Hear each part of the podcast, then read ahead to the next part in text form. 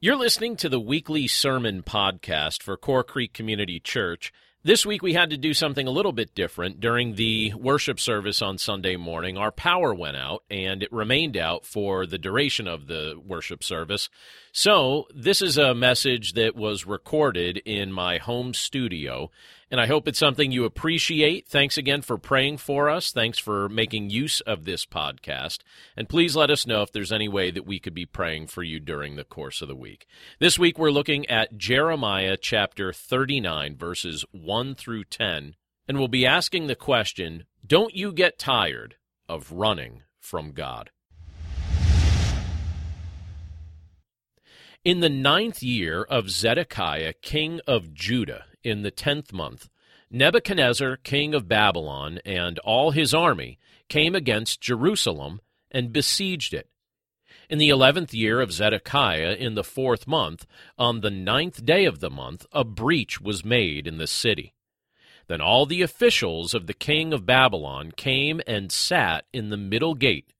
Nergal Sarezer of Samgar, Nebu Sarsekim, the Rabsaris, Nergal Sarezer the Rabmag, with all the rest of the officers of the king of Babylon. When Zedekiah king of Judah and all the soldiers saw them, they fled, going out of the city at night by way of the king's garden, through the gate between the two walls, and they went toward the Arabah.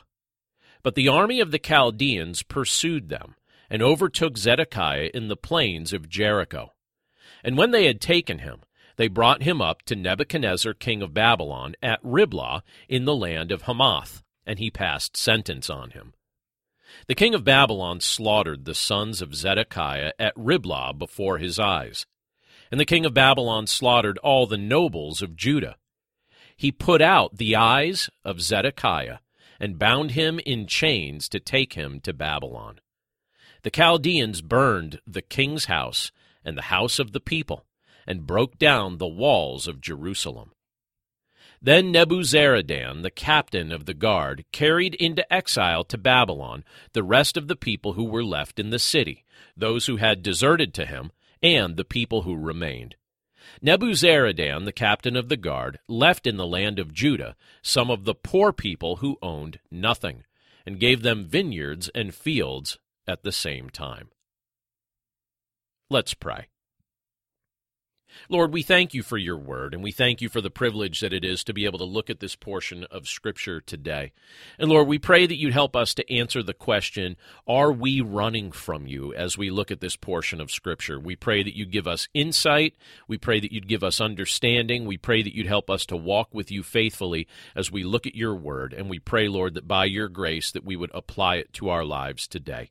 We pray this all in Jesus' name. Amen.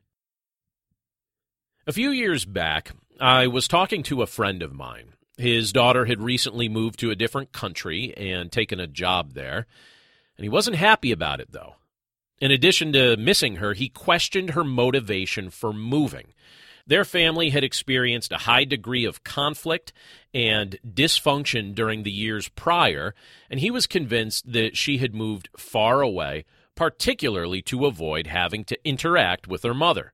He described what she was doing as running. Have you ever felt like you were trying to run from something?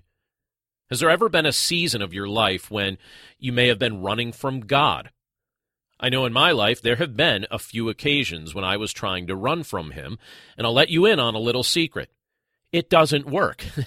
Sometimes God tells us things we don't want to hear. And sometimes he asks us to be obedient to him in ways that conflict with our preferences or our personal goals. Sometimes he confronts the prevailing logic of our generation and asks us to go in a different direction. How do we respond to him in those moments? Well, in Jeremiah 39, we can see an example of someone who spent plenty of time ignoring the voice of God. His heart spent years running from the Lord, and then his legs attempted to do some running as well. And what do you suppose the Lord wants us to learn from a passage like this? When we look at a portion of Scripture like we find here in Jeremiah 39, what are we supposed to take from it? What kind of questions should we be asking ourselves as we look at this sad season in King Zedekiah's life? Well, one of the questions that I think is worth asking is this Are we running when our heart is out of shape? Look again at what it says in verse 4 of Jeremiah 39. It says, When Zedekiah, king of Judah, and all the soldiers saw them, they fled, going out of the city at night by way of the king's garden, through the gate between the two walls, and they went toward the Arabah. Consider for just a moment all the ways the Lord had blessed Zedekiah. In God's sovereignty, he was given the privilege to serve as the king of Judah. He was blessed with wealth. He was blessed with influence. He lived among people that the Lord had revealed himself to in a special way. And in addition to that, he was blessed with the opportunity to hear the prophetic instruction of Jeremiah as the Lord repeatedly spoke through him. But what did Zedekiah do with these blessings? As we observe what Scripture tells us about him, it seems clear that he enjoyed most of these blessings without honoring the Lord who blessed him. And in regard to the blessing of hearing Jeremiah's prophetic voice, Zedekiah didn't seem to consider that a blessing at all. Jeremiah was treated like a nuisance during Zedekiah's reign. And in the previous chapter of this book, we see that Zedekiah gave permission to others to treat Jeremiah in such a way as to jeopardize his life. But Jeremiah had been telling Zedekiah and all the leaders and all the people of Judah the truth. For years he warned them that a day was going to come when the nation of Babylon was going to successfully invade them and take them captive. As often as Jeremiah shared these words, he was told to be quiet because this was an unwelcomed message. But now the day had come, and the words Jeremiah had spoken were shown to be true and of divine origin.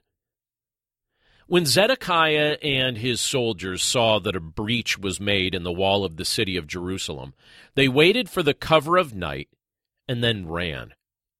They were running for their lives, trying to escape their impending fate. Now, practically speaking, it's wise to be in good shape when you take up running. I used to run and I used to jog a lot. Now I prefer to walk, but I still try to get some walks in from time to time. And several years ago, I took the time to actually repair my walking shoes, my running shoes, whatever you want to call them. I guess it depends on how I'm using them, but the soles were starting to pull away from the main part of the shoe, so I thought I should repair them. And uh, I got some heavy duty glue and I began gluing them, and in the process, I ended up accidentally gluing my fingers together. Uh, it definitely was not my finest moment. Now, the kind of running that we see taking place here in this particular passage of Scripture, it actually had a spiritual component to it. Yes, Zedekiah was fleeing on foot, but before he ever did that, his heart became well versed at fleeing from the will of God. Spiritually speaking, his heart was out of shape. Do we wrestle with that same kind of struggle? In fact, what shape are our hearts in right now? And which direction do we commonly run when God speaks to us? Do we run toward Him or do we run away from Him? I like what Scripture tells us in Hebrews chapter 12, verses 1 and 2. Let me read that for us. It says this Therefore, since we are surrounded by so great a cloud of witnesses, let us also lay aside every weight and sin which clings so closely, and let us run with endurance the race that is set before us, looking to Jesus, the founder and perfecter of our faith, who for the joy that was set before him endured the cross, despising the shame, and is seated at the right hand of the throne of God. Isn't that a great portion of Scripture?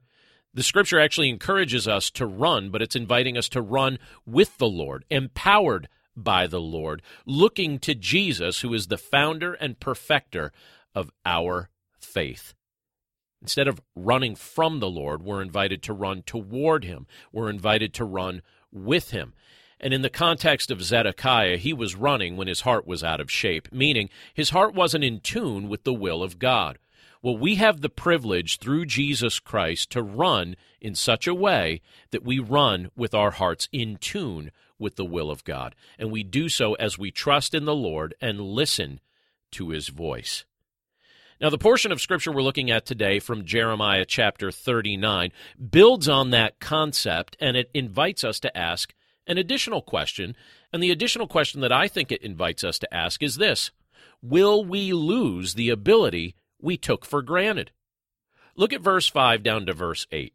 It says this But the army of the Chaldeans pursued them and overtook Zedekiah in the plains of Jericho.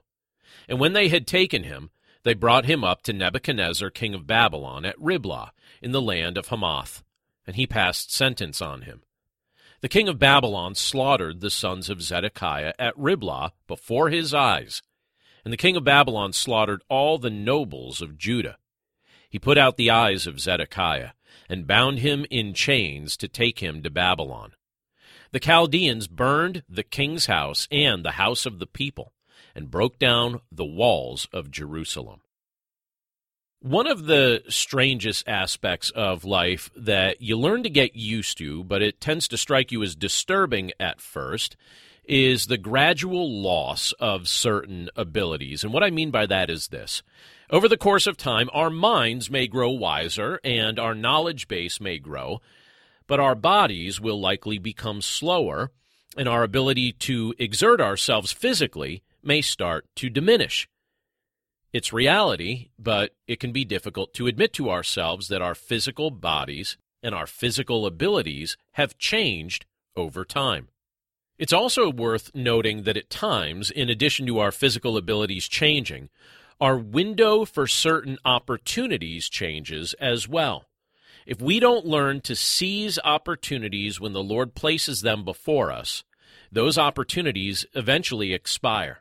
And the vast amounts of time we used to tell ourselves we had abruptly ends when we least expect it to.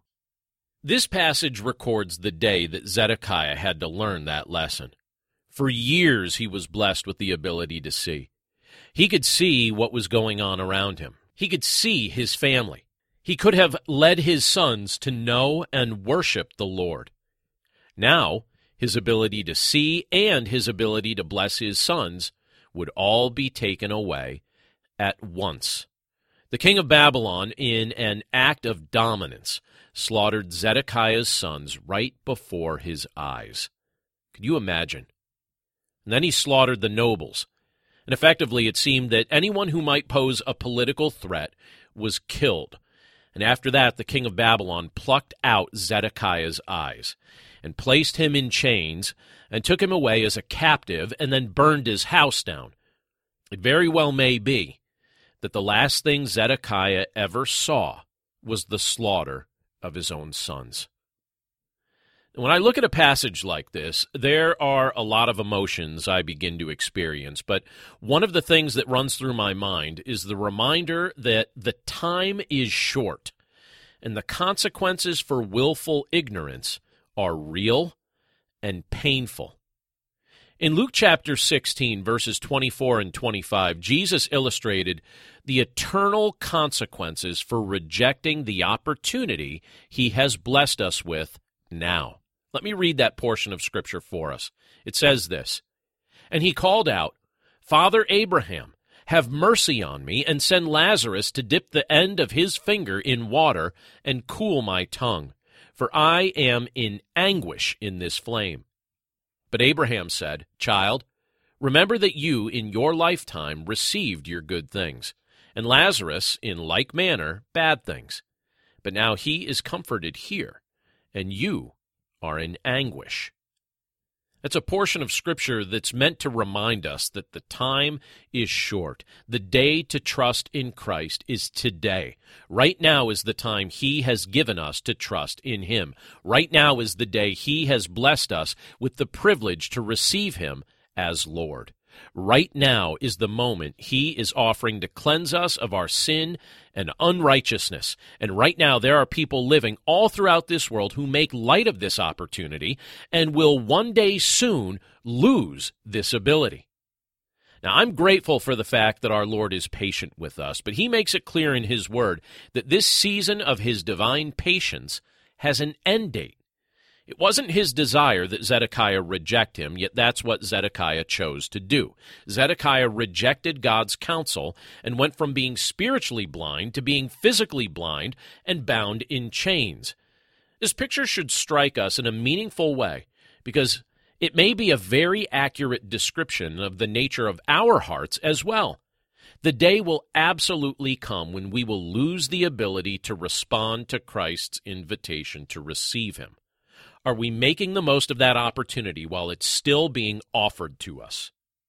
It's a question worth wrestling with.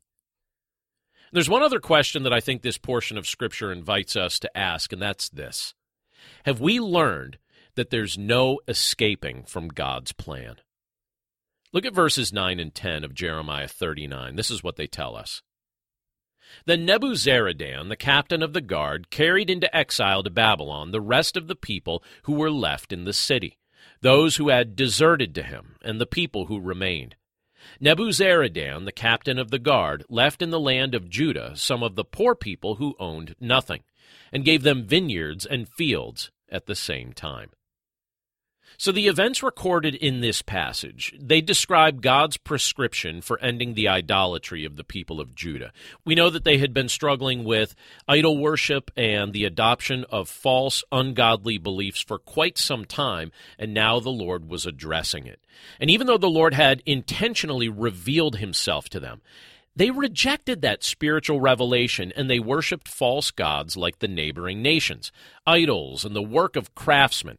Again, coupled with false teachings that were actually inspired by demonic influences aligned with Satan. Now, it's possible to grieve the heart of God, and the faithless lives of the people of Judah certainly did just that. When you look back at the Lord's plans for this group of people, we can see that He had called them unto Himself with the goal that they live a life of holiness, empowered by Him, distinct from the unbelieving nations that surrounded them. It was also through this specific group of people that the Lord promised that the Messiah would come to rescue and redeem the world. This promise is seen way back in the book of Genesis when Jacob prophetically blessed his sons before passing away. In fact, let me read from Genesis 49, verse 10. This is what Jacob prophesied to his son Judah. He said, The scepter shall not depart from Judah, nor the ruler's staff from between his feet, until tribute comes to him, and to him shall be the obedience of the peoples. That's a prophetic portion of Scripture that finds its ultimate fulfillment in the Messiah, Jesus Christ. God's plan would absolutely be fulfilled. So, in the meantime, he used the Babylonian captivity as a season of purging idolatry so that future generations of the people of Judah would experience a genuine revival of true faith in the Lord. Running from the Lord was never going to work for them. Do you ever hear of a boxer named Joe Louis? I imagine as time goes on, probably less and less people have heard of him, but Joe Louis was the world heavyweight boxing champion from 1937 until he retired in 1949. And three years before his retirement, in 1946, Louis prepared to defend his title against a skilled fighter named Billy Conn. Louis was warned to watch out for Conn's great speed and his tactic of darting into attack and then moving quickly out of his opponent's range. And when he was interviewed about it, in a famous display of confidence, Louis replied, He can run, but he can't hide. And as we look at this passage, as we look at a passage of scripture like this from Jeremiah 39, and as we contemplate the fact that the people of Judah could not escape the plan of God, no matter how hard they tried, we should become keenly aware that we can't escape his plan for us either. We cannot ultimately thwart his sovereign will. We cannot successfully run from him. We cannot expect to enjoy true peace or ultimate success if the tenor of our life is one of rejecting God's desires for us. The Lord is inviting us to run to Him. Now, I don't know what the nature of your relationship with the Lord is right now, but let me say this. If you're doing your best to run from Him, you're going to grow tired and you're going to become greatly disappointed. But if you'd be willing to stop fighting Him, you can enjoy a rich welcome into His family through faith in Jesus Christ. And if you claim to already possess faith in Christ, that's great. That's wonderful. But are you experiencing the peace and the rest Christ is willing to supply to you?